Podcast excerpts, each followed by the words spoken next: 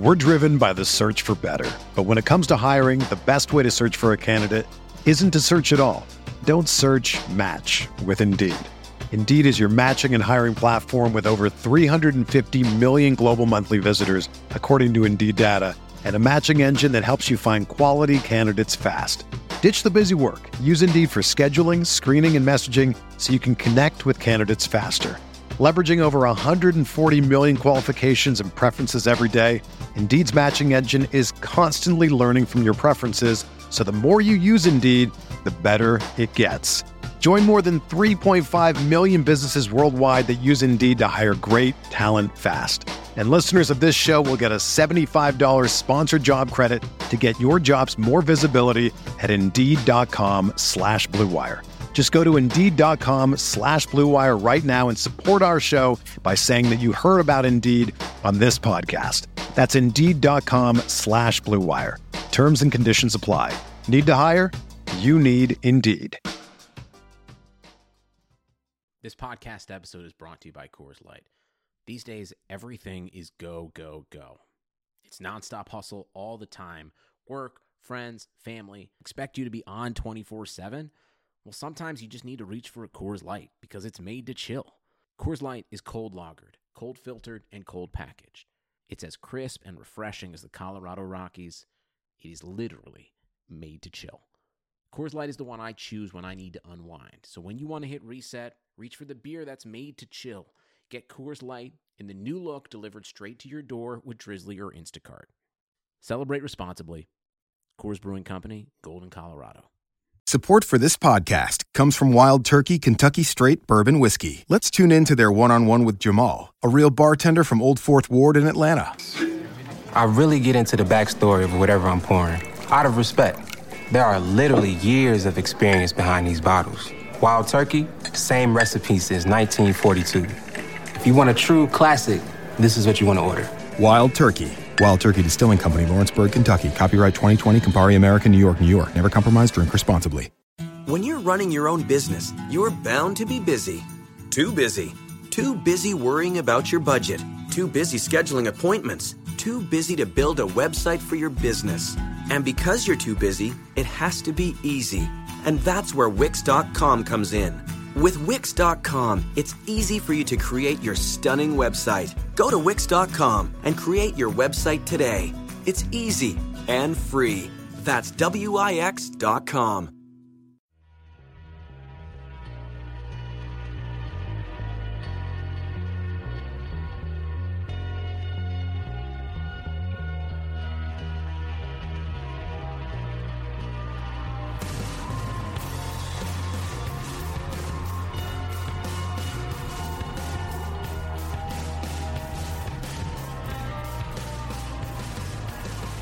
Welcome to the RotoWire Fantasy Basketball Podcast brought to you by DraftKings.com, the leader in daily fantasy sports. You can use the promo code RotoHoops when you deposit on DraftKings. That will give you a free contest entry today. It is Tuesday, January 5th, 2016. We are back. Uh, Nick Whalen here, as I always am, uh, joined by DJ Trainer on Tuesdays. I guess I should say always because uh, last week it was myself and, and the great Shannon McKeown uh, who did this podcast. You were still away doing Christmas stuff, I think. Yeah, yeah. I travel so much for Christmas. I got extended into a week and a half thing. But you traveling got all over the place. Yeah, oh, yeah. Cool. No, you and it's not fun. I spend more time on the highway than at my grandma's house or my mom's or. Well, you got that. so- You have that new vehicle that gets great gas mileage, right? No, I don't. Uh, well, no, how was all that? Where'd you go? Uh, I went down to Oklahoma, went up to Menominee, Wisconsin, bounced around Madison. Um, yeah, it's just a lot of driving. It's it's really taxing to have uh, family all over the place. But you and Shannon did a great job. I was riveted. I mean, I was listening to it on the highway, getting terrible gas mileage all the way down, uh, Filling up every twenty minutes. Yeah, I really appreciated it.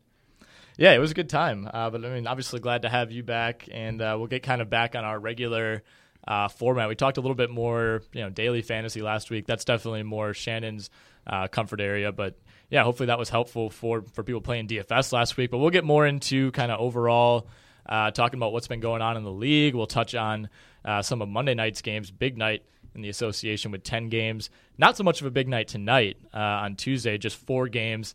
Bucks, Bulls, Knicks, Hawks, Kings, Mavs, and then that Warriors, Lakers SmackDown uh, as the late game on NBA TV. So. Um, I guess first we should remind everyone podcast is available on iTunes, it's available on Stitcher, it's available on the RotoWire website for download or streaming. Uh, feel free to leave us a nice review. Please do that if you're listening, especially on iTunes. Uh, and again, you can listen and download from the RotoWire website. That's probably the easiest way to do it if you don't, uh, if you're not an iTunes user, I should say. Um, but we'll start with a couple more general topics. Looking at Wednesday night's game, the Philadelphia 76ers are on an absolute tear. Three wins in the last six games after trouncing the Timberwolves 109 99 last night. Is this a bigger win for the Sixers or a bigger loss for Minnesota? Uh, looking at Sam Mitchell's face last night, it was a bigger loss for Minnesota. Like I'd never seen the look on his face of just helplessness. I'll say last night's game was really entertaining. It was fun to watch. I'm not sure if you caught any, maybe the condensed game or something like that. But the 76ers with McConnell on the floor, with Smith on the floor, and all these athletic guys Grant, uh, not Stauskas, Holmes, Covington, um, Hollis Thompson, JaKarr Sampson they're really flashy if they get somebody who can distribute the ball. And it was, it was fun to watch. It was highly entertaining. But you know, more so, you're looking at Minnesota, a team that maybe we thought they would contend for the eight seed or at least get out of the lottery this year or something like that. That should be progressing, and they obviously this win just or this loss looks looks pretty bad, and their defense is just terrible, more so than anything else. Yeah, I think this is a worse loss for Minnesota than than it is a win for the Sixers, and and it's interesting. You know, we were going into Christmas, what the Sixers had one win and you know that was kind of I, I, don't remember what what I was listening to or reading or whatever it was. Somebody was basically saying we're not making a big enough deal about this. Like the Sixers, you know, everybody's talking about the Warriors having one loss. The Sixers have one win. Like what if what if they finish with three or four and and you know right away you're thinking you know we've seen this before. The Nets started off what was it one in nineteen that one year. The Sixers have basically done this exact same thing the last two or three years and it starts to kind of you know once once these guys start to mesh a little bit they, they haven't had quite as much roster turnover as they had the last few years where it was just 10 day contract here. You're in, you're out. And maybe that'll start now that 10 days, uh, 10 day contracts can start being dished out uh, for some teams, at least as of Tuesday. Uh, but, you know, they have at least eh, a core, I guess. And that's more than you can say about some of the Sixers teams over the last two years. Noel, Okafor, Stauskas, and Grant. At least, you know, that's not a great core, but you at least have four guys who have been in the lineup for, for the most part together uh, this season, and and there have been injuries here and there. Obviously, the point guard situation is what they need to figure out more than anything. I had a couple people ask me on Twitter, you know, should I be dropping Victor Oladipo for Ish Smith? And it's like eh, the numbers say you should, but we also saw T.J. McConnell you know, be picked up in in every league a month ago, and then look at him now. I mean, he's in danger of being cut, and I don't think that's necessarily what's going to happen to Ish Smith. But I also don't think they picked up Ish Smith saying this is our starting point guard of the future. I think it was a, a, changing of the tides in Philadelphia. So you have Colangelo coming in, you have D'Antoni coming in, and now you're making a trade that's very un-Philadelphia like, where you're trading two second round picks to acquire someone like they only have like 45 second round picks left. Eh, right? Yeah, exactly. And so, well, I mean, most alarming is that they could have got got him essentially for free off the waiver wire free agency last season, and so that's why it's very un-Philadelphia but it's a changing of the guard because we're going to say, you know what, we're going to actually look at chemistry on the court. We're not just evaluating individual pieces of talent. We're thinking about Smith's connection with Noel and you know more long term chemistry. And if you looked at last night's game, I mean that was coming through. We're we're obviously really um, really early into that process, but I mean. I, I think we're we're at a point where you do identify a group of that four or five guys you mentioned and you roll with them. This is what you got. This is what your your four or five year plan has right now, and you just go with it. You're going to get one, maybe two picks, uh, depending where the Lakers finish up. Um, and so, you know what? I think I think you're right. You you have a core now. You roll with it, and I don't think it's that bad. After last night's game, they're all very young players.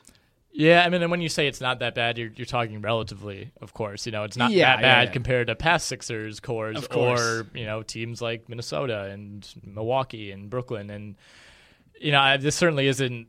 I don't think this is going to continue. You know, the winning streak probably ends pretty quick here for Philadelphia. I'm trying to see their. I mean, their next game is well, they're home. To, they're home to Atlanta on Thursday, when, so it probably ends there. Uh, but I mean, this we'll see, we'll see. I, the Sixers well, let me ask you, Nick, because here's here's what I've been trying to figure out in my mind: is it simply Ish Smith coming to the roster, or is it Colangelo and D'Antoni, or is it is it D'Antoni's presence on the the coaching bench that's made the change? Obviously, it has to be one of those three factors, right? I mean, the Sixers aren't just necessarily playing together out of thin air.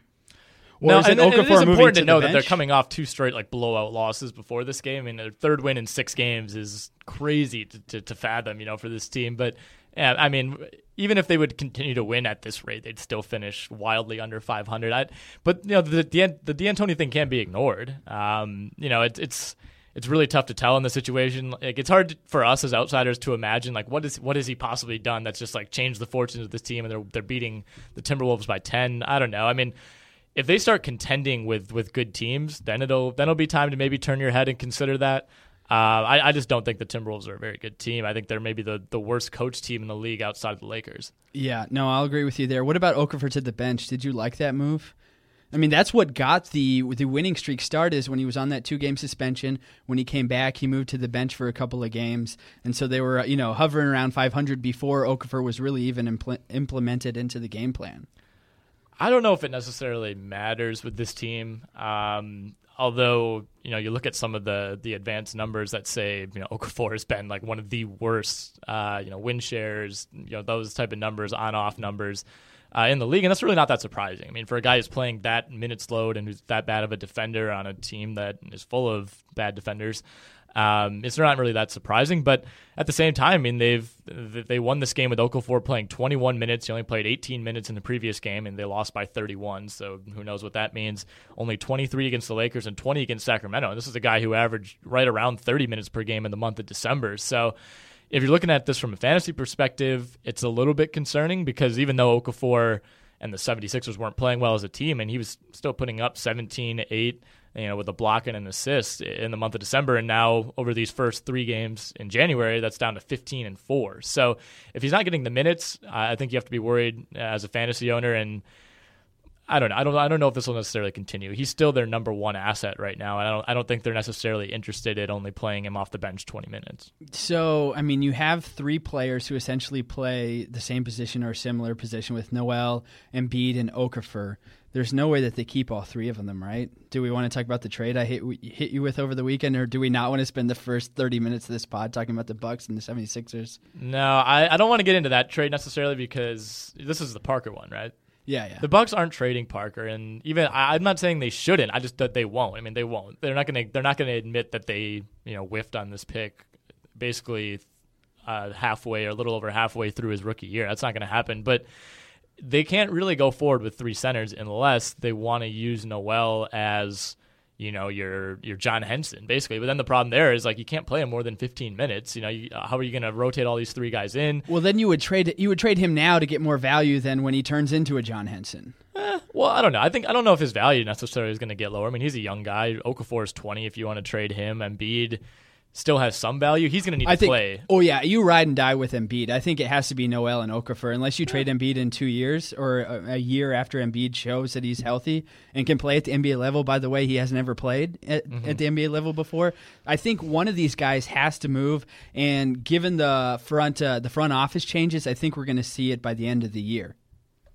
If not by the end of the year, then it'll be sometime before the 2017 trade deadline, which is looking ahead a lot, obviously, but it depends. It totally depends on Embiid's health. Like if, if Embiid is ready to play on opening day next year, which I think is what they're shooting for, if he's ready to play, I think they can roster all three of these guys because it's going to take two months for Embiid to play more than 20 minutes in a game anyway. At that point, you can kind of pick and choose. All right, we have three guys here. We can probably keep two. Which one of them do we want to get rid of? And then at that point, it's a bidding war and you can kind of let the offers come to you with, with the knowledge that you know any three of these guys might be available. Who wants them, and what are you willing to give us? All right, fair enough. Let's keep it moving here. We've talked too much about the Sixers, although yep. it's incredible. I think really, we always start out with like Bucks, worst, Sixers, yeah. like Nets. we, we seem to start on a higher note. Uh, but the Lakers, the Los Angeles Lakers, uh, they didn't play last night, but three straight wins for LA. They beat Boston last Wednesday. Uh, they beat Philly on Friday, avenging that earlier loss, and they blow out Phoenix on Sunday. The the Suns. I mean, yikes! I, I have no other words than that. I don't really even want to get into that on this podcast, but that's that's an organization in trouble right now. Um, but but the Lakers, I mean, is this is this somewhat sustainable? They're they're coming together. They've beaten some really bad teams. I mean, Phoenix to me right now is a more beatable team than Philadelphia. I mean, the way that the, the injuries that they have and everything that's going on with that organization. Uh, but you know, you look at the Lakers now; they're eight and twenty-seven, and some people are like, "Oh, they're in danger of losing that that top three spot, possibly in the lottery." Let's look at the upcoming schedule tonight. Home to gold, or yeah, excuse me, home to Golden State, as if that really matters. At Sacramento, a team that's playing well. They just beat OKC last night. Home to OKC, home to Utah, New Orleans, Golden State, Utah, Houston, Sacramento, San Antonio, uh, Portland, Dallas, Chicago, Clippers. Yeah, as you can see where this is going. They really don't have another game until February 2nd when they play Minnesota, where you're like, oh, all right, that could maybe be a win. And that's That still Portland- a 50 50. Right, and that Portland game, maybe that's at Portland though on a Saturday night on a back to back. You you don't love their chances there. So, any Lakers fans or or you know supporters worried about that pick uh, not falling in the top three, you know, you never know with the lottery. But the way that the schedule shapes up over the next month, uh, it should definitely play into that pick's favor. Right. So just in case you, you haven't looked ahead, if the if the Lakers get a top three pick in this draft, they keep it. If it's four or higher, it goes to the Philadelphia 76ers.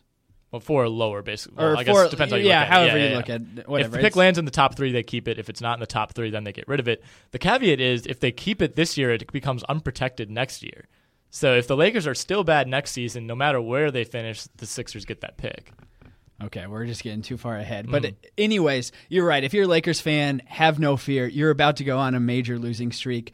The wins that they just got against Philadelphia, against Phoenix mean absolutely nothing. As much as I was just talking up Philadelphia, it's not a good win. They do win in Boston, but you know what? Boston also lost to the Nets recently, and if there's any team out there that Boston can't lose to, it's the Nets. They end up going is it 2 and 2 against a team that they're going to own their trade. I tweeted out They already played four times. They've already played Wow. all four times and end up two and A team that you it's it's like losing twice. I tweeted it out the other day.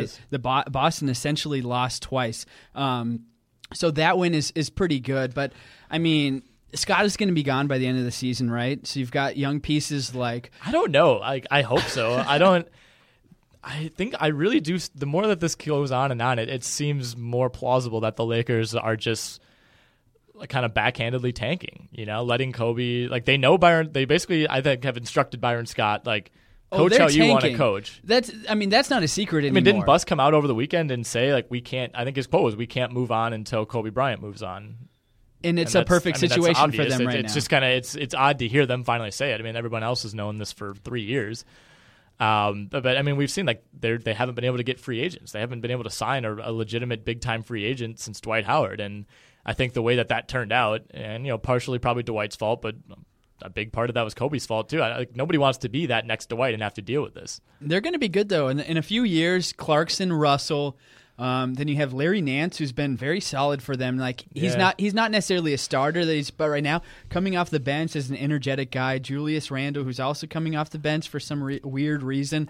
They have pieces, and I think that they've actually tanked over the last few years better than the 76ers. If they get a good coach to come in, a top three pick this year, then they could be good in the next couple seasons. They have the advantage over Philadelphia of not having one the cloud of we're tanking over us. You know that that's going to follow Philly for a while. They're going to need to like they're going to need to do something or make a couple moves or at least win you know 40 games to prove hey we're we've moved past this phase of our franchise. Like no one no legitimate free agent in their right mind would sign with Philly right now. Uh, LA doesn't have that stigma at all. I mean, the thing with that is, we talked about the the draft pick. Say they keep their pick, so they get the first, second, third, whatever it is, and you add Brandon Ingram. Is that core good enough? Brandon Ingram, uh, Julius Randle, D'Angelo Russell, Jordan Clarkson, and whoever starts at center for this team next year. Let's, let's say they pick up, you know, re-sign Roy Hibbert, whatever. They're not going to do that, but somebody of that caliber. Is that team good enough to to get you out of like the, the bottom five, six, you know, and, and avoid giving up that unprotected pick? Next year, I don't know. Is that enough of an attractive core to bring in a free agent to kind of be the steward, you know, to lead those younger guys and, and try to be in contention right away? We can't overreact too much on this one season. The Lakers have gotten free agents in the past, and while they might be in a two or three year lull, um, and you know what? They, I mean, Steve Nash and Dwight Howard were major free agents. They didn't turn out, but that doesn't mean that they weren't like the hottest free agents on the market at that time. That was only a couple years removed, Right. And so we shouldn't overreact here. The Lakers have a nice young core. If they add someone like Ingram, who who might end up be like jumping Simmons, by the way, for the number one overall pick. Um, they're going to be just fine. I mean- Ingram's been awesome lately, Yeah. and I, we can get into that on another time. We'll probably talk about it on Thursday with, with James Anderson. He likes to get into the prospects, but I mean, you look at the guys who are going to be on the market this summer, and like big, biggest names are you know Al Horford, um, you know, Evan Turner. Well, here, Um, Nick, we got to look a couple years. I mean, well, Kevin Right, Durant. I, I'm talking. I'm just talking about the immediate future with that pick. Like, I'm, I'm basically Oh, okay. saying, is it that much better to give it up now or risk giving up, you know, unprotected the next year? Nick Batum will be on the market. He'll be a hot name. Pau Gasol. I mean, I don't know if they'd consider bringing him back. Sidebar: I was listening to the radio on the way in this morning, and the it was a I was listening on the ESPN app, so I was listening to the local Los Angeles station, and the guys there were debating whether or not Pau Gasol should get his jersey retired by the Lakers. And I, initially, I was like, no, no way, come on. I mean, like Pau's a really, really good player, but they kind of talked me into it. I mean, like he'll pro- he'll retire as the second best international player ever, right? behind Dirk. Behind Dirk. We're not counting like Tim Duncan, you know, being from uh, Virgin, Virgin Islands, and like Islands. Hakeem is kind of questionable. Another sidebar: There's hundred international players in the league, but I looked at that list recently. There's a lot of questionable ones like that. Duye Dukin is an international player, by the way. Technically, yeah. I mean, there are a lot of guys like that, but I mean, I, I think if you played like college ball in the U.S., that kind of disqualifies you from that. Yeah, I think Powell Duye grew did. up in. Yeah, Duye grew up in Chicago. Chicago. Whatever. This is not a Duye Dukin podcast. Right. Anyway, the, uh, the point is that there just aren't that many like big time. You know, there's there's Durant obviously if you wanna if you wanna throw your name into that hat, and I'm sure the Lakers will. Um, but yeah, I just don't know if there's like room to make a massive, massive improvement unless you really, really go all out for someone. You know. two years. Russell Westbrook, Yep. Serge Ibaka. I mean, I think I think in all honesty, what they're looking for is is Russell Westbrook. He has all the incentives to come back, especially if KD leaves. I mean, we're we can talk about the th- we I've can heard move. Harden. They, they would try to pry him away in a trade. Harden, Harden just has Harden's turned an LA into this. Yeah, he's turned into this more of an LA guy more so than anything like this very Nick Young esque LA guy in terms of being a socialite in addition to a, a decent basketball player. So, I, I mean, I think Harden, Russell Westbrook, and then at that point, when those guys are ready to move over to the Lakers, you're going to have this young core that we've been talking about coming into a role where they could be on a you know a Western Conference Final team.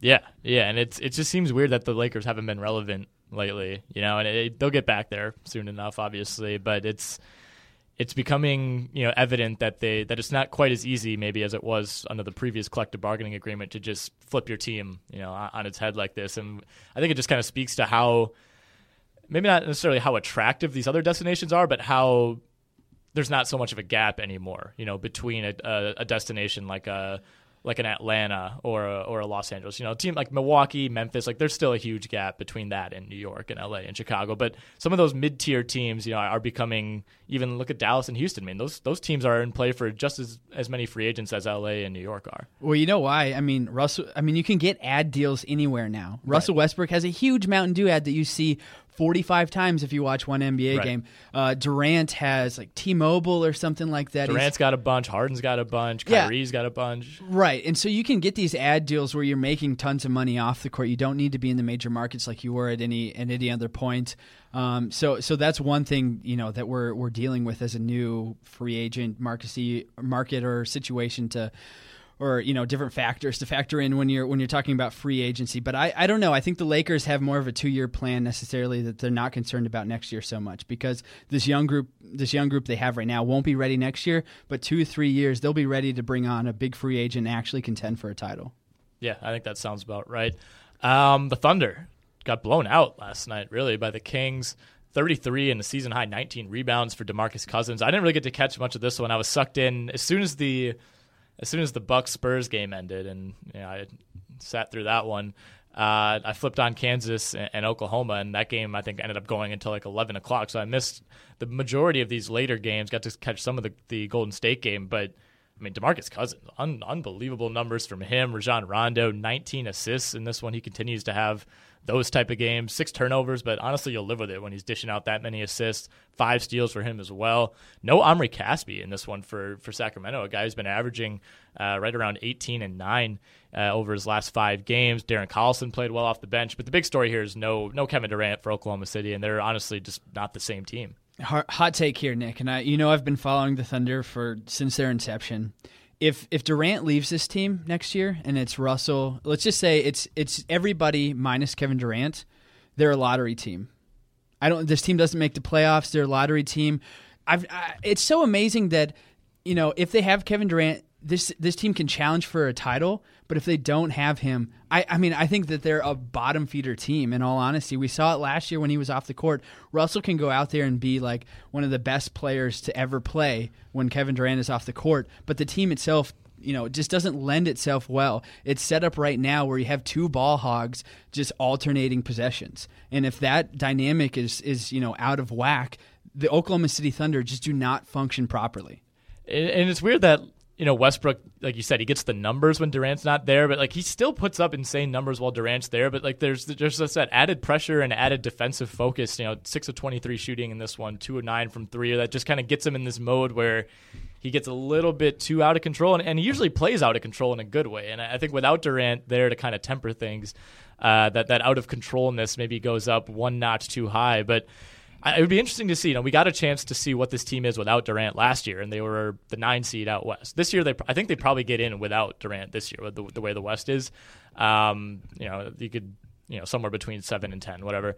I, I would kind of be interested to see what would happen if Westbrook went down, and I certainly don't want to see that. Nobody wants to see that. But if you know, for some reason Westbrook didn't play the rest of the year and Durant did, like what would happen? Would the same situation happen where Durant, you know, kind of has to press too much and all of a sudden they don't they're not as good, or would they still be fine where you know, we saw LeBron carries, you know, we always come back to, I, I should say, always come back to these old Cavs LeBron teams. We saw LeBron by himself, basically with a few ancillary pieces, carry teams to, you know, conference finals. Like, would Durant be able to do that? We've never really seen him in his prime without Westbrook.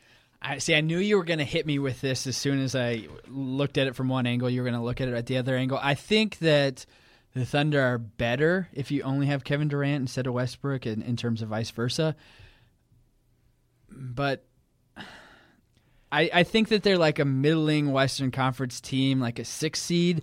And then, I mean, I don't know though. Like Ibaka's really, really good. Steven Adams is really, really good. Mitch McGary is a decent well, here's piece. The like thing. they're deep. Here's the thing: if they're going to be better, it means that Durant is going to be averaging nine, nine, ten assists a game. I think he would do that. But he, we haven't seen that in his game yet. This, you know what I mean? When he's yeah. playing with Russell, he doesn't do that. If he were to, you know, flip that LeBron switch where it's about facilitating and tacking when you need to late in the games, then yes, maybe they could contend for a title. But the way that he plays right now with Westbrook, it's just so hard to even to, to picturize that. But I mean, he would be a, a legitimate triple double threat if he ever did decide to flip that switch. Something he could easily do, by the way.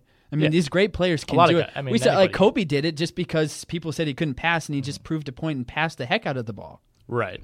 And I mean this Thunder team is so deep and I really I really think that they almost have too many pieces in the front court. Like we talked about the Sixers with their three centers and between Kanter, Ibaka and and Adams, I I almost feel like they could they need to free up more time for, for Kanter. I mean, if you look at December PER leaders, Westbrook 1, Curry 2, Kawhi 3, Kanter 4, Durant 5.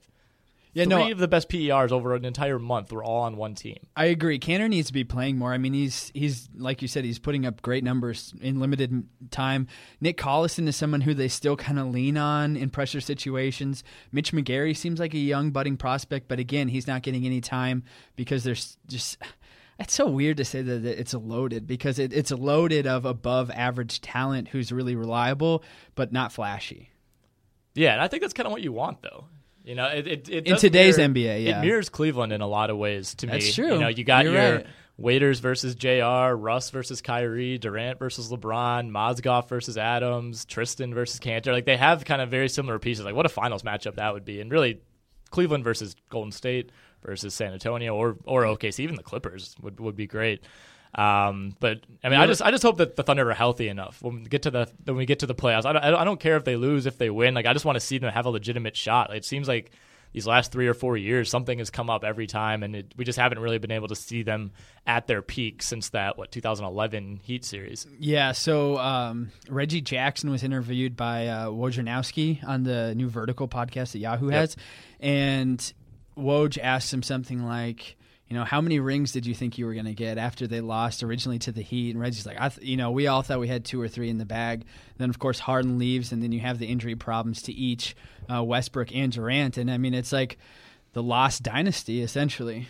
Yeah, and then there are a lot of teams you can kind of look back and say, "What if?" But that's, I mean, that's one of them. That if they, if, if it's not this year and, and Durant leaves, or if Westbrook leaves next year, it's going to be kind of one of those all-time situations. And I think it hasn't really hit, you know, current basketball fans or watchers or whatever you want to call it, like the gravity of West, Westbrook, Durant, and Harden were all on the same team for multiple years. Like in in ten years, that's going to look back and just seem like insane that they were. You know, Harden obviously wasn't Harden back then, but like, he, the next year he was like he wasn't that far from it.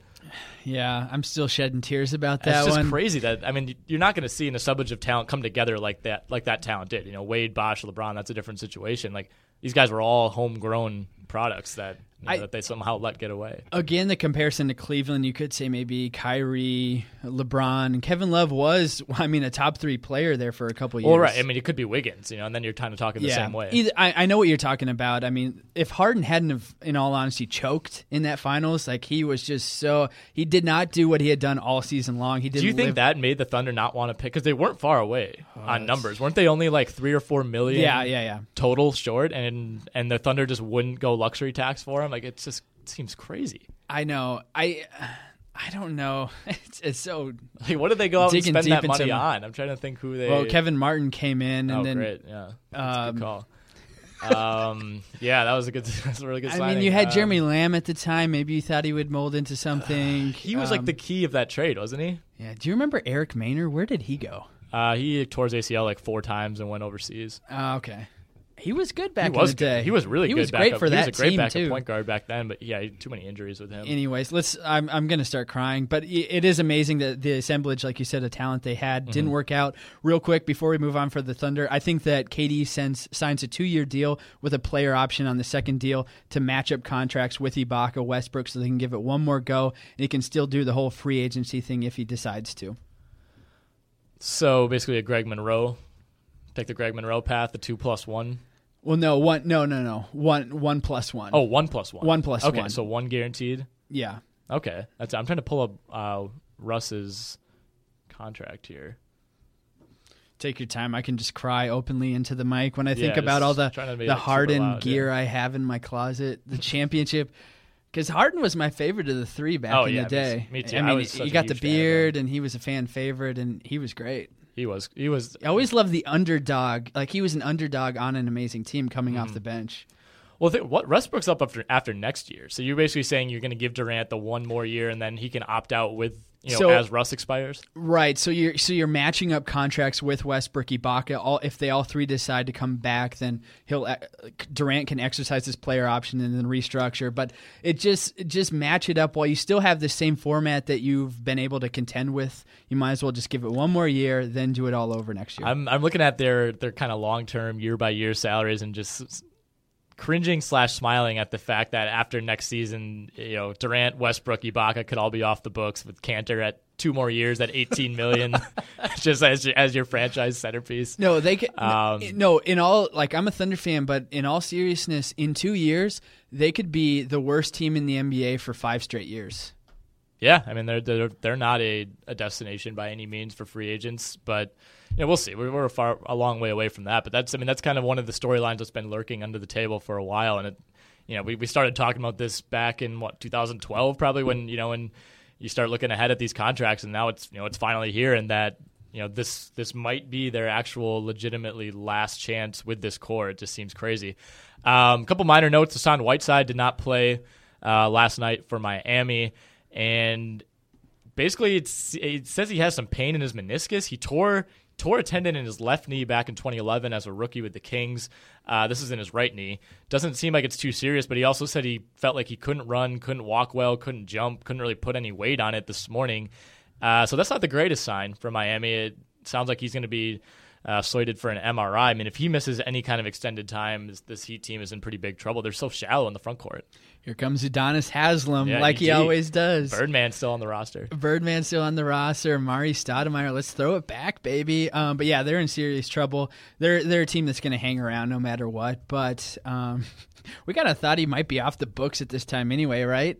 Whiteside? Yeah, character Oh. issues. We, we no, we legitimately talked about like would he even make it through the whole season? Oh, on the oh yeah, yeah, a while back. Yeah, yeah, yeah. I mean, he. I think the Heat kind of have to play this out. Like they, they're not gonna.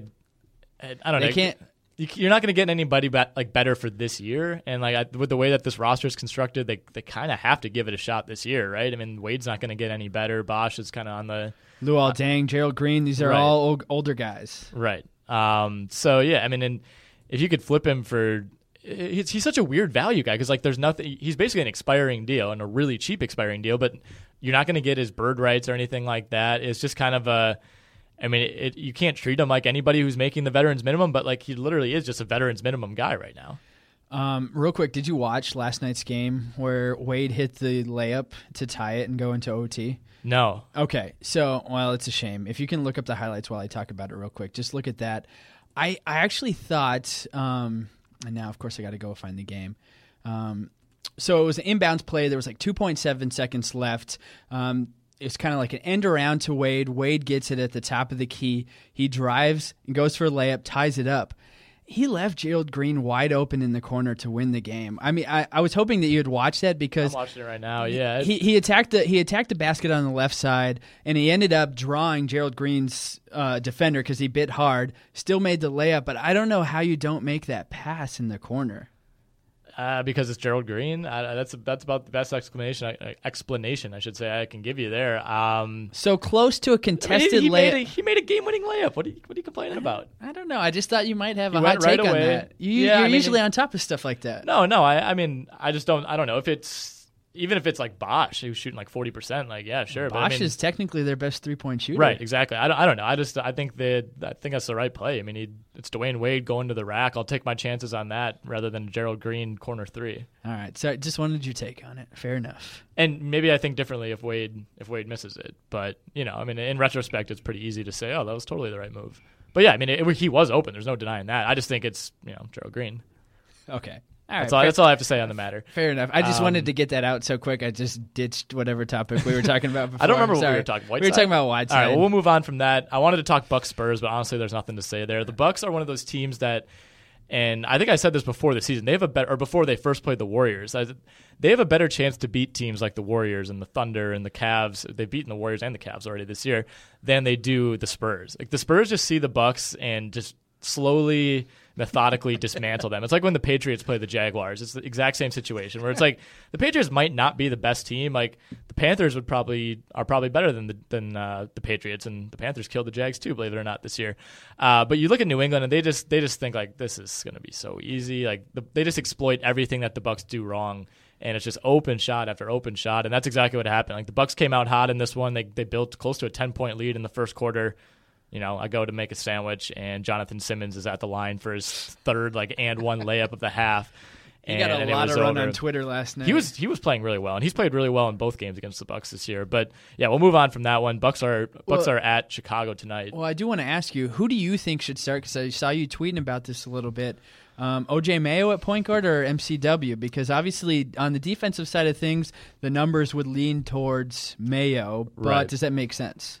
You know, it depends how much stock you put into those lineup numbers, and they're there for a reason. They are valuable in a lot of ways. Danny Leroux, a guy who's really, really good with this kind of stuff. He he does the Dunc'd On Pod most nights uh, with Nate Duncan. He tweeted out that that Bucks starting five, you know, their default starting five of MCW, Middleton, Giannis, Jabari, Monroe, is allowing the worst defensive rating, 116.9 points per 100 of any lineup in the league that's played at least 100 minutes. And and I, I went back and checked that out at NBA.com. You can do all that on NBA.com/stats and it was bad. I mean, that's it's by like a fair margin, and like you know, one or two points in that in this kind of data is, is a fair margin, and it, it, I mean, it's not it's not great. But then I went, you know, what if they what if they swap Mayo out for MCW, and you know, that's been something that they tried a, a couple weeks ago.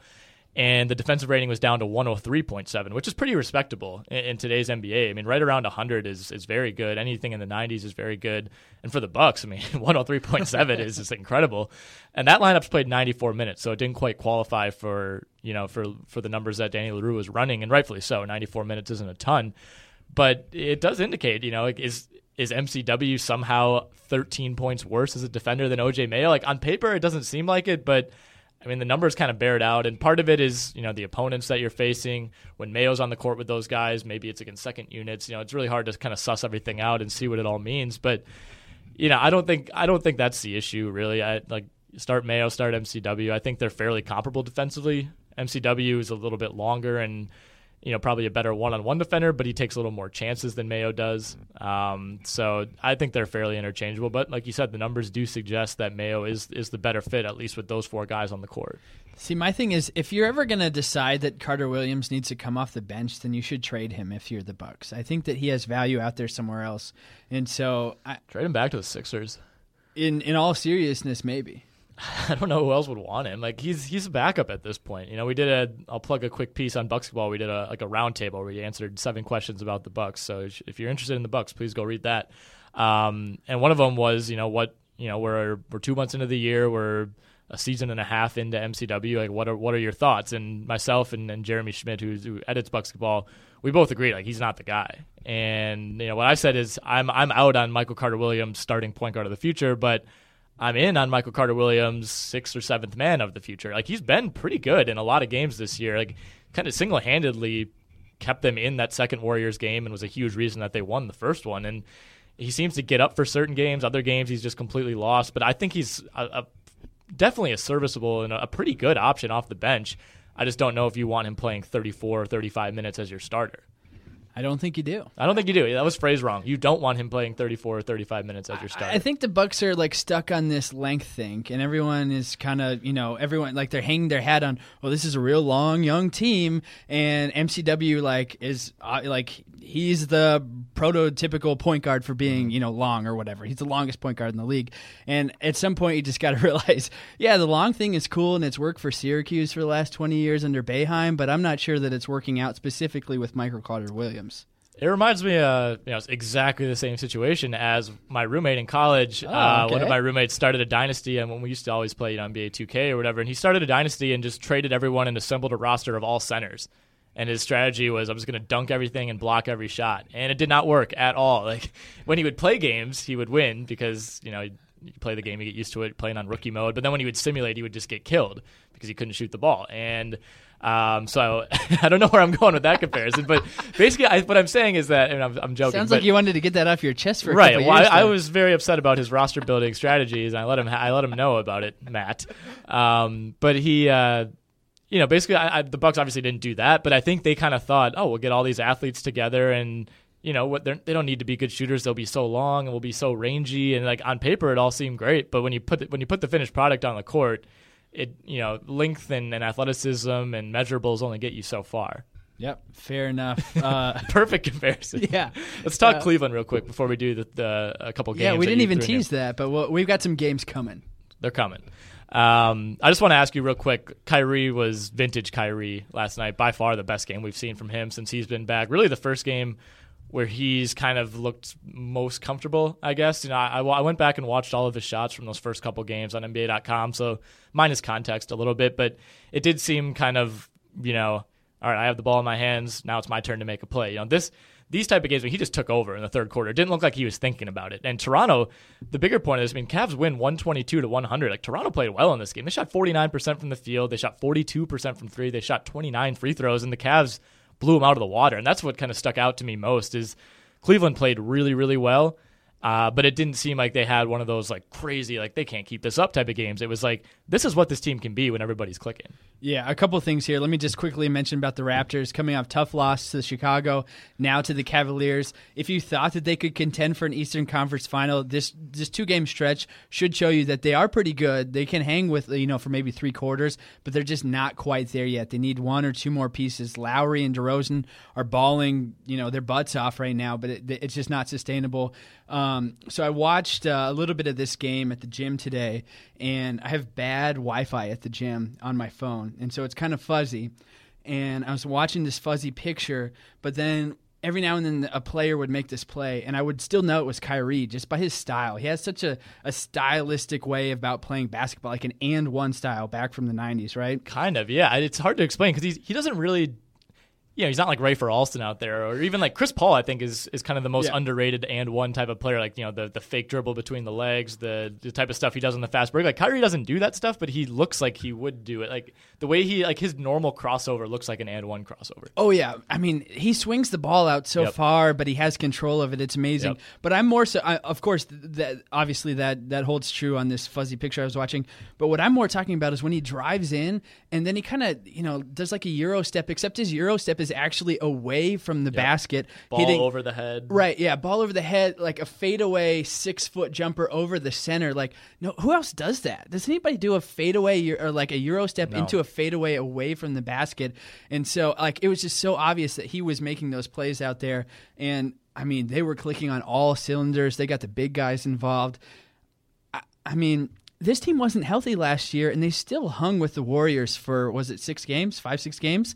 So, I mean, if they're clicking on all the cylinders, I I wouldn't be surprised If they surprised had if the Kyrie Cavaliers last year, they I'm very very confident that they win that series. I think even so, if he, too. even if he's at like 75 percent, giving them like 20 minutes, like they probably win that series. They If- probably win Game Four at home and go up three one, and then you know they can close it out at whatever point. Um, but yeah, I mean, if this is another team like OKC, like I'm, I pray, I wake up and pray every morning that the Cavs don't have an injury, um, because this is going to be really fun to watch. Like they, they might blow through the East, you know, four, four, four, getting to the finals. The way, like, if if they're healthy, honestly, I mean, the way that I mean, they they blew through the first round, swept the Celtics last year with no problem. Bulls gave them a ton of trouble. That was that was kind of the team that. Uh, that that put some fear into them, but the Bulls look worse than last year. The Cavs look better. The one thing that concerns me about Cleveland is Mozgov, and they need him to be a contributor. They don't need him to be 30 plus minutes a night contributor, but they need him to at least give them something, and he really has not been able to do that lately. Well, I think that it's it's not really up to Mozgov what he produces. I think it's up to LeBron. He I can't think it's up the to ball. Kyrie. Well, yeah, I know, and so that's why it, it's got to be very simple stuff for him to for him to produce. It's it's all up, you know, just like him left alone under the basket because somebody bites too hard away from him. Um, I I mean, we're never going to say like give Mozgov the ball down in the block and go to work, No, we're not. especially on I'm this not. team. Yeah. No, Well, what do you um, mean by contributing more? He got benched. I mean, he's not starting anymore because he can't. Like he's having a horrendous season. I mean, his numbers are terrible. His, his defense hasn't been there. He came But- into camp out of shape after that injury. But he wasn't. I mean, he didn't. He played like good minutes in the finals last year, Yeah, but he didn't play he's not doing massive minutes. No, and they need him. That's I'm not saying they need him to play mass minutes. I'm saying they need him to be good when he's in there, and he hasn't. So here's the thing: it's a long season. He's got time to do that. I think that we can actually get to the point where the Cavaliers are favored in the finals if they play the Warriors because we have so much time, and the Warriors are or the Cavaliers are starting to hit their stride. I wouldn't be surprised if Vegas actually picks see. the Cavaliers to win if both teams are healthy um, at this point in January. Cleveland or Golden State's going to have home court. That's one thing. Um, I don't know. I mean, unless There's Cleveland lot of rips off, if Cleveland like rips off like a 20 game winning streak after the All Star break, and they they go you know 35 and four after the break, and Golden State you know finishes with like 10 or 11 losses, maybe. Uh, but I think Golden State being at home is going to be big, and unless they have a major injury, it, uh, you can't you can't bet against Golden State. Well, here's here's another reason why you said if the Cavaliers go through four four four, and then the Warriors, you know, they play. I don't know who they play in the West. Nes- that- Maybe maybe they play Utah, a good defensive team. Maybe that goes five games, and then you play I don't know the Thunder, and then you play the Clippers in the finals or the Spurs in the finals. That's true. The the road If to the pushed, finals yeah. is gonna be it's gonna be very rough compared to the Cavaliers. So I'm just throwing that out there That's right another thing to pray Think for every morning is either a is either a Thunder, uh, or excuse me, Spurs Warriors or Thunder Warriors in the in the West Finals or or That- uh, I think that's going to Spurs Thunder. happen. I think, I think one of those three, The only team that would ruin that would be the Clippers, and then even then, it would still be a good series. And the, the Clippers are worse than last year too. I don't know. It's going to be one of those three. I think there's no way the Spurs bow out in round one like last year. That was that was strange. Um, so you have in here in, in our little plan five on five schoolyard pickup game, and I haven't really been briefed on this, so I'll let you take the lead on what this is all about. Yeah, so um, I just thought it would be fun because we do this in fantasy a lot. You know, who's your first round guys? But if me and you, Nick, were the GMs and we win a million dollars, if if if our group of five guys win the game, and let's just say each player wins a million dollars, everyone's perfectly healthy, but they're there, they're who they are today, right? So we're not saying like back in like Just a one game. just a Right one now. game to 21 five on five we're gonna pick them up um, we'll, we'll toss a virtual coin here um, you know what you can go first it's fine Okay, th- is this this is real? Like we're actually getting a million dollars? no, like no, no, no. Okay, But Oh, I just, no? I just What? want it to be clear that everybody's playing hard here. There's no ulterior motives, and we're just gonna schoolyard pick the entire league. So, oh, you give me first pick. All right. You can take first pick because I don't think it really. I mean, it matters, but Um, well, we're gonna wipe injuries clear, right? Like KD doesn't have a sprain. right, toe. right, right, right. So, so it's it's who they are Okay. today. Like Tim Duncan is still old, but he's not. But he's perfectly healthy. All right. Well, I will take uh, Stephen Curry. Oh, you're going Curry number one? Yeah. Sorry, I'll no one, no one matches that. team. No one matches that as a as a space I'm- a space creator. I'm. A, I can't believe you went Curry one. Okay, well I'm going James. Okay. You're going at small forward. Okay. And there's no like roster restrictions. I we have like the five spots, but if you want to play like LeBron James at the five, you can do it. Sure. Whatever. Um, hmm. Tempted to throw Russ at the two, honestly. Uh, but uh, I don't know. I'm gonna go KD at the three. Can't give you LeBron and KD. This is like tic tac toe. I'm torn between two guys This is making right for now. great like live live podcast fodder. Um, I'll take Russ. Okay.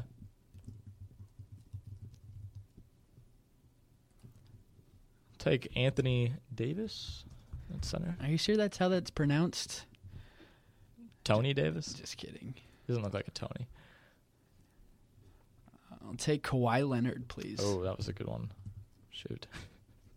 I'm actually gonna re. I'm gonna go back, uh, trade Oh, back. some yeah. You want to trade? Uh, yeah, totally forgot he no was- trades. forgot he was still in the league. And no make it take it He's in this playing? game. Um, uh, probably not. Uh, not Lou Williams. For Porzingis is tempting. I don't know. Oh my gosh. um, no, give me Blake. Give me Blake Griffin at power forward. Okay. Hmm. So the way I've written it up, I need a power forward and center, but Pachulia still on the board. yeah, he is. Gosh, that guy's a double, double, double magician. I am going to take Boogie Cousins. Ooh, good choice. Should have gone him at power forward. So you decided You don't have any Blake- shooting though. You got to get a stretch four. You're gonna be in trouble. Don't tell me how to. Don't tell LeBron me how to win a million dollars. All right, well, I'm going to finish out, go all Western Conference. Or no, actually, no, I'm not. I'm going to pass on Mr. Harden and go with Paul George. So I'm going to go Curry, George, Durant, Griffin, Davis. Okay. So I have Westbrook. Pretty happy with that squad. Westbrook, Leonard, James, Cousins. Does Kaminsky have power forward eligibility? Yeah, it's a tough call. Adreian Payne played pretty well the other night. Uh, Drummond, Yeah, no, I thought about Drummond. Bosh. I'm not going. I'm not going. So I'm going. Um, I'm going to play James at the four. Okay. I've got Westbrook, Leonard, James. Uh, basically Leonard at small forward, and I'm going. I'm going Harden at my two. Okay. So so essentially, we've got Curry matched up against Westbrook, Paul George against James Harden. So, sounds like you win that one. Um, Durant against Leonard, who I, I want to see That's in the playoffs. honestly close to a wash because Leonard is that Yeah. good. Blake Griffin against LeBron James, and Anthony Davis versus Boogie Cousins. I think I win this probably 100 out of 100 times. Nah, I don't know about that. I, yeah, I don't know. I mean, how are we gonna? Is there a way that we can figure out? Like, maybe we should run this on like NBA 2K uh, and do some simulations. Oh, just a sec. I want to go and pick all centers then. Okay, yeah, don't ever do that. Not a good strategy. If you're thinking about anybody thinking about doing that out there, I can confirm that it does not work. Um, so, I guess like we can look at like omissions here. Yeah, nobody notable- nobody took Melo. Nobody took nobody Melo. took Clay. Nobody took CP. Kyrie Nobody- Irving was somebody who I was Kyrie, considering. Nobody took Love. Nobody Drummond, took Bledsoe. Paul. Bryant, Lowry, DeRozan, Dirk. I think Dwight. Duncan Duncan would be an underrated person for this type. If you, like, if you were expanding rosters to like seven or eight, then yeah, yeah, no, but I not. You can't take him in the top five. He's not very good anymore. yeah, I don't know. That guy Andre just Drummond. knows. That guy just okay, he is good. win. I shouldn't say he's not good anymore. Uh, he's just old and doesn't play very many. Jimmy minutes. Butler. Do you think he deserves to be in this conversation? Anybody that scores 42 points and a half, uh, I think, does deserve to be in this conversation. 40. Conversation. Forty total. Oh, 40 40. and a half. Oh, 40. Okay, Not that that's it right. matters. 42 total. Yep. Yeah. Uh, yeah. Nobody went. Nobody went Damian Lillard either, or McCollum. I mean, there's so many good players. Like that Oh, just speaks to- not this, there yet. Well, no, I mean, I'm, I'm just kind of kidding, but it speaks to just how deep the league is. That you could like, we could take these 10 players away, and you could still build like a really, really, really good 10 man roster. Even That would compete with the teams that we pick compete. Yeah. Yeah, yeah. Maybe not. I mean, it'd be tough to justify any kind of uh, any kind of win there, I guess. But yeah, that was fun. So maybe we'll build like a bottom five. That would be more fun. Like a That would like a bottom five, like worst possible roster of guys who've played at least 100 minutes or something. no. I think maybe next week that's what we'll have to I'll do. just take like the 76ers. um, okay, so Twitter reactions. What, this is another thing I don't I know, know. anything about. What is this? We're rolling out some new stuff here. Um, so new thing, Nick. I know you follow Twitter ferociously, and I want to put your Ferocious. I like that. yeah. your your level of you know just catching everything that comes out on Twitter to the test. okay. So it's like a know your meme type of thing. no, no, no, no. So, so what I'm going to do is I'm going to say um, I'm going to say out multiple uh, comments to notable tweets over the last couple weeks since we've had our last pod. So this is pre-Christmas. So let's say it's December 24th until today. Um, and so instead of reading the actual tweet, like you know, like James Harden is out forever, uh, I'm going to read the reactions to that Don't tweet. that. I know, I know, but I want you to try to guess what the actual tweet itself was. Oh. All right. Yeah. Let's give it a try. Okay. All right. So the first one we have here, and I'm going to swear a little bit, nothing too crazy, but if you're not into swearing, you might want to bump ahead a few minutes. Um, I'm very into swearing. I know, I know you are. That's why I that's why I'm doing this for you. Um, so kicking it off, finally, about time. what? I know you're not going to get these, but these are the reactions. So people This are could be like responding. literally any tweet. I know, I know. It's it, it starts out hard and it, Are these all sports related? Like yes, what? it's all NBA rela- related. It starts out hard and it gets more specific to what it actually is. Finally, about time. Legend. Yes. What? Thank God. Kyrie's back. I don't know. What? Okay, you're getting there. This is Going to give up his celebrity status. He thinks he's the NBA, not the players. I have no idea what this is. Good deal. Couldn't be soon enough. Good riddance, Joey. Okay. Joe Prisbill. No, Joe Joey Crawford announcing his retirement. Yeah. Okay. All right, get the game. Yeah, yeah, yeah. That's this is a little more clear now. Okay. All right, sorry. I hope this. If this sucks, then my bad. Just got a few more of these. I think you'll enjoy them. Um, this one might be too tough, but we're gonna. You are your Twitter hound, so um, that's a coach. Mike D'Antoni. That's a good guess. Doesn't even look that good. Mike D'Antoni. The coach who stole Christmas. Probably could be Mike D'Antoni. And they played on Christmas when he coached the Lakers. Popovich hack a meal. Hack a what? Hack a meal. M E A L. I don't know. I give up. So on Christmas Day, allegedly Popovich didn't let his players eat, and he gave the post-game meal to the media. The media was crazy Oh. about this on Christmas Hack Day. a meal. That's funny. Okay. Um, no, I, need- I, guess I'm I like. Is it like one specific tweet that I'm supposed to, or just like an event? Like an event. Oh, okay, okay. That, that makes it a little easier. Okay. Sorry, it's not going to be. I mean, I'm going off of one specific tweet that they tweeted off about Sure, this sure, sure, event, sure, sure. but um, Okay. yeah. All right. This is obviously too hard. I, my apologies. You're going No, to that's nail all right. the trivia here in a 2nd We'll see. um, one more or two more. Uh, she is so tall. Uh, I mean, something about Elena Delle Donne. Uh, you lost. LOL. Let me say a few of these um, before you go. Tell me how the L tastes. Beautiful couple. All my best to you and your family. Merry Christmas. Santa emoji. Xmas emoji. Or X- Xmas tree emoji. Present emoji. Laughing emoji. That was all one tweet. It's a lot of emojis. Yeah. Gee, I don't know. It could be anything. I'm trying to think of tall girls that I know. I just don't really know that many. Loving the hand placement. Dat ass grab. I don't know. I don't know. What is it? all this negativity, wait for the playoffs. So after Russell Westbrook lost on Christmas Day, he tweeted out a Christmas photo of him and his wife Nina Earl. Got a lot of flack for doing it after the L. Okay. Okay. These are way too way too hard. Yeah. Well, I mean, I don't know. I mean, I, these aren't like quite maybe big enough Twitter events. Like, I, I don't know. Maybe maybe I just don't follow Twitter as closely as you thought. That's not true. I think these are too hard. Okay, let's go into trivia. Let's go into Enough of this Twitter reaction nonsense. My apologies for the terrible pod. Terrible pod listening. Let's trivia it up. Okay. Um, so I looked at the official media guide, official NBA media guide, um, and a few questions based off the official media guide. Who is or who are the youngest and oldest team in the league? Okay, so if you're going off the media guide, this probably won't be right, but I, I am aware that the Bucks are now the youngest team in the league after the Sixers just signed Elton Brand. Fair I enough. saw that was tweeted out by, by a couple of sources yesterday, but it, so it would have been the Sixers to start the year. Yeah, so average of twenty three point two for the Sixers. I think. Um, yeah. So yeah, you're, you're Elton right. Brand's like 57 year old right. body He pushes up pushes up their limit. Like it jumped them like one full age number. So I think I think it's Bucks one, somebody else, and then the Sixers are like third now. Yeah, so you got 76ers, Bucks, Trailblazers, Jazz, Celtics, Magic. I was kind of surprised about the Celtics sneaking in there ahead of the Magic, but you got Channing Frye maybe hurts that a Mm-hmm. Little bit. What about the oldest team in the league? San Antonio, right? Oh yeah, most Gotta definitely. Then you have the Mavericks, Clippers, Grizzlies. Three of those or two of those four teams are kind of in dire situations now because they're so old.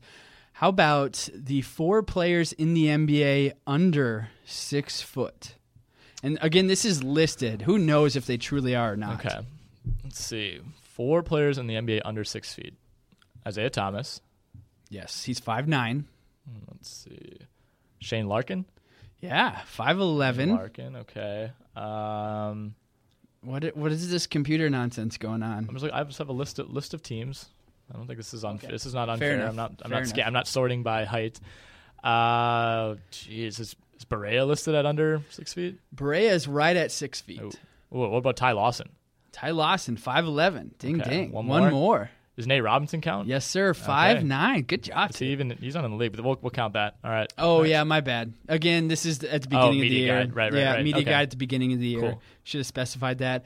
Let's go the opposite way. Name the four players listed at seven foot three. So these would be all. Marjanovic. Yep. Or wait, wait. Who did you say? Boban Marjanovic. Yes.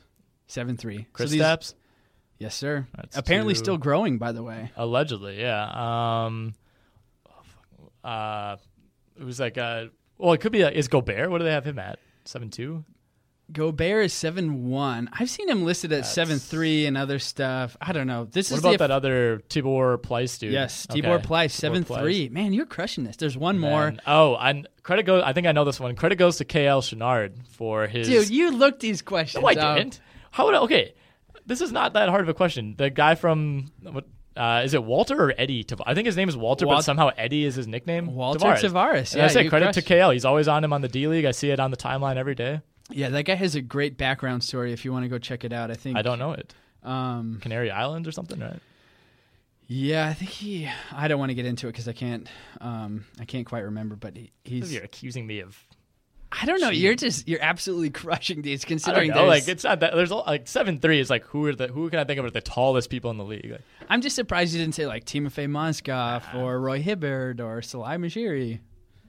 I don't even know who that last guy is. He plays for Like- the Mavericks. Like you, Simon Majiri, the GM. No. Okay. Um, Um, all right. Who is the lightest player in the NBA? Weighs the less. I feel like this might least. coincide with one of those from the short guys. Like I don't know, Lark. Eh, Larkin's kind of big. Is Aaron Brooks not under six feet? By the way, Yeah, he was. I was. He was on the tip of my tongue, but apparently not. Um, No, he's six foot, I believe. lightest. Jeez, who's really skinny? Isaiah Thomas is pretty big for his height. Hmm. Brooks is listed at six foot, even by the way. Okay. How about nah, Barea's a little chunky. What about Brandon Jennings? Brandon Jennings. I'm assuming that's a no. No, he's not. Oh shoot, he's skinny. He's Um, 169 pounds, so that's pretty close. He's be in pretty the close, bottom yeah. percentile. How about who's a super skinny guy? I don't. Campaign. He's pretty skinny. Who? Cameron Payne. No, but he also is in the bottom percentile. Okay. I don't know that. I, I don't. I can't think. Like Ra- Raul Neto or whatever. That's a good guess. Aaron Brooks. You said it. Brooks. Yeah, 161. Wow. Good for him. Uh, what about the heaviest player Hmm. in the league? Jeez, I, what is that JOB last year? Glen Davis is a free agent. it's got to be. Uh, what about is it Bogut, Good guess, but not Bogut. Mozgov, Good guess, but not him either. Porzingis? No. These are all very high, though. I, I bet. Um, Marjanovic, he's a pretty big dude. Also a good guess, but no. You never know about Zaza. He's kind of he's packing a lot of a lot of weight in there. He's pretty high too, but he is not. Marc Gasol. Great guess, because that dude is thick, but he He he is is, not. Um, uh, let, let me give you a hint. There's only one player listed above 300 pounds in the league, and he would be the heaviest player. oh boy. I want to say Pekovic, but I don't think he's quite. He's not tall enough. Um, three hundred pounds. That's a lot of pounds. It is a lot of pounds. So many pounds. Oh, uh, is it Ajinça? Good guess. Asik? Uh, Marc Gasol is 255, which has to be What? a lie, by the way. No There's way. No is- way. Uh, apparently, according to the official media guide, he's five pounds heavier than his brother Pau, and that can't be why. That's not Um, true. You want me to just tell you? Yeah. Pekovic, 307. It is Pekovic. Yeah. You're telling me Pekovic is like 40 pounds heavier than Marc Gasol? yeah, there's no way. I mean, I, I don't. I'm not. I don't doubt anything uh, related So- to Nikola Pekovic. Al Jefferson lost, was it 20 pounds, right? He would have been the heaviest player had he not went on that diet over, in, during the offseason. In the words of um, J.R. Smith, it's not crack. Uh, league average for weight is 221.88, if you're curious. I was curious. Um, all right, Nick. Name the. You've been talking sauce on these college. I've been talking a lot. Of, well, you've been giving me some ones. I thought I was good at this. It turns out I'm not. I'm going to flip the script just a little bit. Um, toss out some colleges. I want their names. But before we do that, name the seven universities which have double digit players in the NBA. Go. Kentucky, Yes. UCLA, Yes. Kansas, Yes. Duke, Yes. North Carolina. Yes. Um, oh, here we go. Let's see. I'm bringing up my list of colleges here. I it's got to be another big program, right? Um, Of course, yeah. Let's see. How about Arizona? Yes, sir. So that's six out of seven. Yep, you got one more. And oh, come on, let's go big money here. Hmm. Michigan State. Great guess, but no. Okay. Michigan State actually is is farther down the list than I thought they would be. They have six in the NBA. How about Syracuse? They have eight. Ah. They would be the eighth most. This this school, not that it matters, has ten players in the NBA. All right, let's be careful here. And I will Um, say most of them are old guy are veteran guys. In fact, oh, in fa- UConn, right? no. Oh, it's- what? How many do they have? They have a ton. Um, sorry, that was that was uncalled for. You're wrong. The numbers are wrong. I'm right. Uh, UConn is pretty low here. What? I'm checking it out. I will say thank you I for can think of like six off the top of my head from UConn. Thank you for proving that um, you did not cheat. Since UConn has seven, you're right. Sorry. So that's not that many. Uh, what about Florida? Yes, Florida. So Matt Bonner, Corey Brewer, Don't, Haslem, don't tell me. See, I'm, oh, I guess you're looking at the list. Never mind. Go ahead. uh, Haslem, Horford, Lee, Miller, Noah, Parsons, Speights. Besides Brad Beal, those are all pretty pretty much veteran guys. Speights. He, he's not a guy you'd ever really associate with Florida. Haslem seems weird. I mean, he won a title, I think, Yeah, or went to a Final Four. I don't know if they won it. definitely. Um, Um, all right, so yeah, that was a good yeah, one. No, That's you good. did really, really good job. Uh, all right, so we're going to get specific here. Name the two players in the NBA from the University of California. Uh, who is Ryan Anderson and who is Allen Crabbe? Of course, you're right. You know you're right. Good job. All right, two players from Murray State. Appreciate State. you saying that. Yeah, Uh, I'm not happy that you're getting So that's right. going to be campaign, and that's going to be Isaiah Canaan. campaign. Oh yeah, Cameron Payne. Sorry, Sorry. Cam. I guess it, yeah, campaign just sounds like a nickname or something. yeah. Nope. Good job. Nailed it. Name the two players from Western Kentucky. Nick Whalen. Courtney Lee. Okay. And oh man, I really don't know this one. Western Kentucky. Like, it's got to be a Sixer. I don't like who else goes to. Nobody goes to Western Kentucky. I want to say Kevin Martin, but he's like Western Illinois or something. Yeah. Uh, is it Kevin Martin? No. No. Uh, this Um, guy, slam dunk champion. Um, arguably the least known slam dunk champion of all time, drew painted a picture of himself dunking. oh, Jeremy Evans. Jeremy Evans, way. Western Kentucky. He's a Western Kentucky guy. Okay, great. Yes, sir. All right, name the one player from Central Michigan. Chris Kaman, Yes. Name the one player from Colorado State. Jason Smith. Yes. I hate I hate this. I want to stop. Name the player from Marshall. Come on, Whiteside. Come Carrying, on, carrying the man. torch. All right, Tennessee State. Bobby Covington. Yeah. Wow, man, your Wikipedia fingers are quick. No, I've been telling you, I know alma maters. I don't know why. I. Last question, and we can end the most miserable la- latter portion of a podcast ever. Uh, this past weekend, Tim Duncan oh, failed to score for the first time in his career, although he now sits atop all NBA players with 1,359 consecutive games scored in. Can you name the other four players in the top five? So basically, you're saying like he has a, like a streak of 1,359 consecutive games, no longer active. So are the other four still active, or just like all time streaks? Um, all-time streaks. None of these other four players are are still playing. They're all retired. So he has the longest streak ever of games scored. Okay, so other four. Uh, Karl Malone. Great guess. He's number two. He is actually his streak was just three games shorter than Duncan. So Wow, Duncan actually barely beat it. Wow. Uh, Malone, uh, Jordan probably. Jordan is fifth on that list with 1,072. Kareem.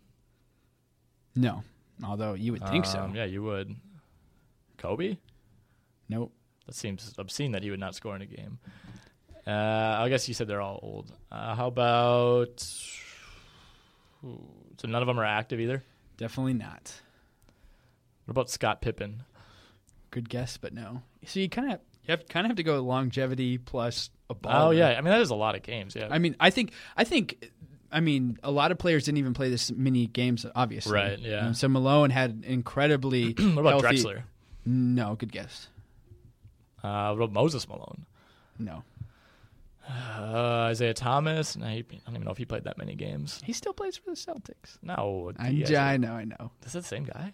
No way. Um, He's seriously had a long. he has long Reggie career. Miller. No. Should I just Man, tell you? George Gervin. Ooh, good guess. I like your, No, like I don't know style who there. else. Uh, Hakeem the Dream Olajuwon, 1,089. And then Elvin Hayes, which I would not have Elvin expected Hayes. you to get him, 1,084. So ends the worst Twitter reaction Hey, trivia no, no. of all time. That was Uh, the worst. no, it's the worst because you got them all right and you cheated. I did not cheat. If you want, give me players. If you if you think I'm cheating right now, like, and I will say I did look at them ahead of time, but I didn't look them up. Just name fucking. I, gotta stop swearing on this podcast. I'm catching myself twice now. If you think I'm cheating, just like just pick a roster. All right, let's do it real quick. Just real quick. Donald alma mater off. Don- Texas A&M. Donald Sloan. Oh. Oh, you were answering? Yeah, Okay, wow. Yeah, you're too good for me. that that settles it. Like, That's it. It's over. I'm uh, done. Done. Close up shop here. All right, all right. Um, we should remind you before we head out. Uh, this will hopefully salvage the end of the podcast. We are sponsored by DraftKings. As we said at the top, you can be part of all the action all season long at DraftKings, the official daily fantasy basketball partner of RotoWire. As you all know by now, with daily fantasy, you don't need to spend months micromanaging your roster. You can play whenever you want. You can pick a new team every day. You can start custom leagues with your friends uh, to prove that you're the best GM of your group. Go to DraftKings.com now. Enter that promo code RotoHoops. That'll let you play free with your first deposit. Definitely a good alternative uh, now that fantasy football is wrapping up. I think there's still contests on DraftKings for Oh, most definitely for Um, playoffs. There's still a there good still chunk are of games. right. I mean, so you can still get in on that, but you know, if if if it's starting to you know the player pool starting to get too small for your liking, now's a good time to get into DFS NBA. They're gonna kill the love of my life. If I don't go back to what I was doing. This Friday, Our line of work is quite brutal and quite ruthless. How far would you go for love? You steal truck, bring it to me. Then you make your money. Is it dangerous? Of course it's dangerous! Nicholas Hoult, Felicity Jones, with Ben Kingsley and Anthony Hopkins. All this trouble, all this pain, for love. Collide in theaters Friday. Rated PG 13, may be inappropriate for children under 13.